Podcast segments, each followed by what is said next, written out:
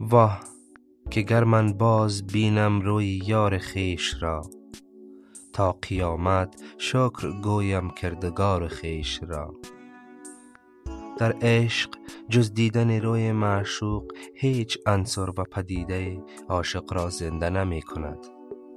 وقتی معشوق همه جان عاشق را پر کرده باشد و جز خود جای برای هیچ کس نگذاشته باشد. عاشق تنها به دیدار اوست که دوباره جان می گیرد و از ملال و اندوه دوری رهایی می یابد